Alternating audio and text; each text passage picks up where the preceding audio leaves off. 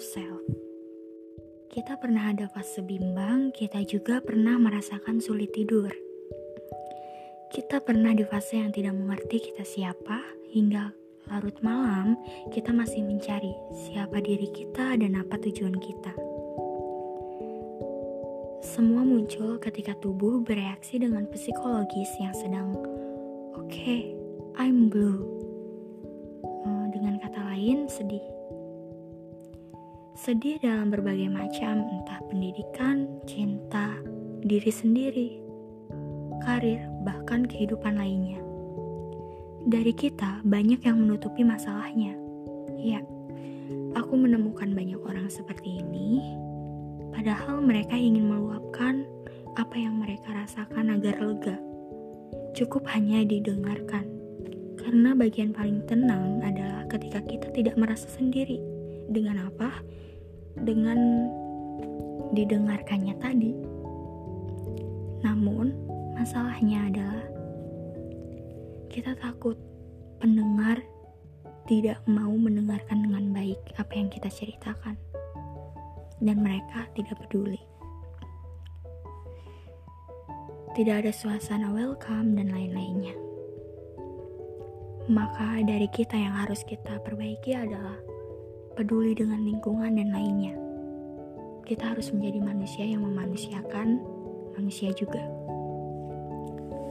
Ketakutan ini berlaku untuk introvert dan juga ekstrovert. Mereka mampu menyembunyikan masalahnya. Kuncinya tadi, kita harus peduli dan welcome. Sadar tidak, ketika kita lebih memikirkan kesedihan, maka yang didapat hanya sedih. Wajar kok mikir sedih karena kita manusia, namun kita butuh pendukung dari manusia lainnya. Ketika kita memikirkan yang sedih, menjadikan kita tidak mencintai diri sendiri, lalu tumbuh insecure dan lain-lain. Kadangkala, insecure banyak macamnya, baik berat badan ataupun warna kulit. Itu yang sedang booming-boomingnya. Hai, kita terlahir gemuk, tidak masalah. Dan kita juga terlahir kurus, no problem. Kita terlahir dengan kulit hitam, ya nggak masalah juga. Yang penting semua ada di dalam batas sehat. Berat badan itu bisa diatur dalam kesehatan. Jadi makan apa yang kamu suka selagi seimbang itu tidak apa-apa. Jangan sampai diet menyiksa gizi kita sendiri. Perempuan di dunia memiliki kecantikan yang unik-unik. Begitu juga lelaki. Mereka beragam warna kulit dan juga ras rumpun, maka berbeda, berbeda pula kecantikannya. Dan Tuhan menciptakan itu semua agar kita mengerti agar kita paham definisi cantik itu sendiri.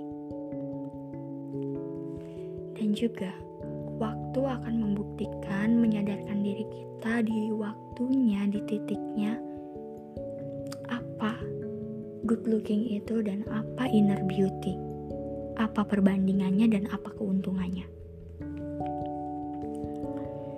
Semua akan sadar mana yang lebih berharga Don't be sad. Kita akan bertemu orang yang tepat. Oke? Okay? Jangan sedih. Baik teman atau lainnya. Semakin dewasa, banyak orang lalu lalang datang dan pergi. Ini juga akan menjadi faktor menurunnya love self. Dan saya yakin banyak dari kita menunggu yang singgah dan sungguh. Sampai kita memikirkan hingga stres mungkin karena orang yang datang dan pergi, baik itu teman atau pilihan teman hidup. Kita tanda kutip saja jodoh. Tapi pernah kita pikirkan atau tidak bahwa kita harus bercermin menjadi apa yang kita impikan dahulu. Jadi gini, jika kita ingin setia, maka kenapa kita hanya mencari dan tidak menjadi setia? Karena ketika kita menginginkan orang yang setia dan kita mencari itu tidak ada habisnya sedangkan makna setia itu bertahan untuk satu.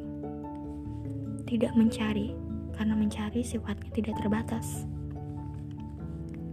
Kualitas love self berkaitan dengan orang yang di sekitar kita juga, maka kita harus pintar memilah dan memilih. Mendukungkah atau toxic? Bahkan hati-hati untuk kita juga self-framing, kita tidak tahu orang lain mempunyai trauma apa hingga orang lain itu tidak mencintai dirinya sendiri. Jangan sampai salah kata atau menjudge, but judge cause it's hurts. Bahaya buat psikologisnya, buat mental healthnya. Jadi yang harus kita lakukan ya menghargai dan memanusiakan manusia kemudian merangkul mereka yang sedang jatuh agar bangkit. Don't be a judge for mental health, cause love self is urgent for oneself. Jangan sesekali kita.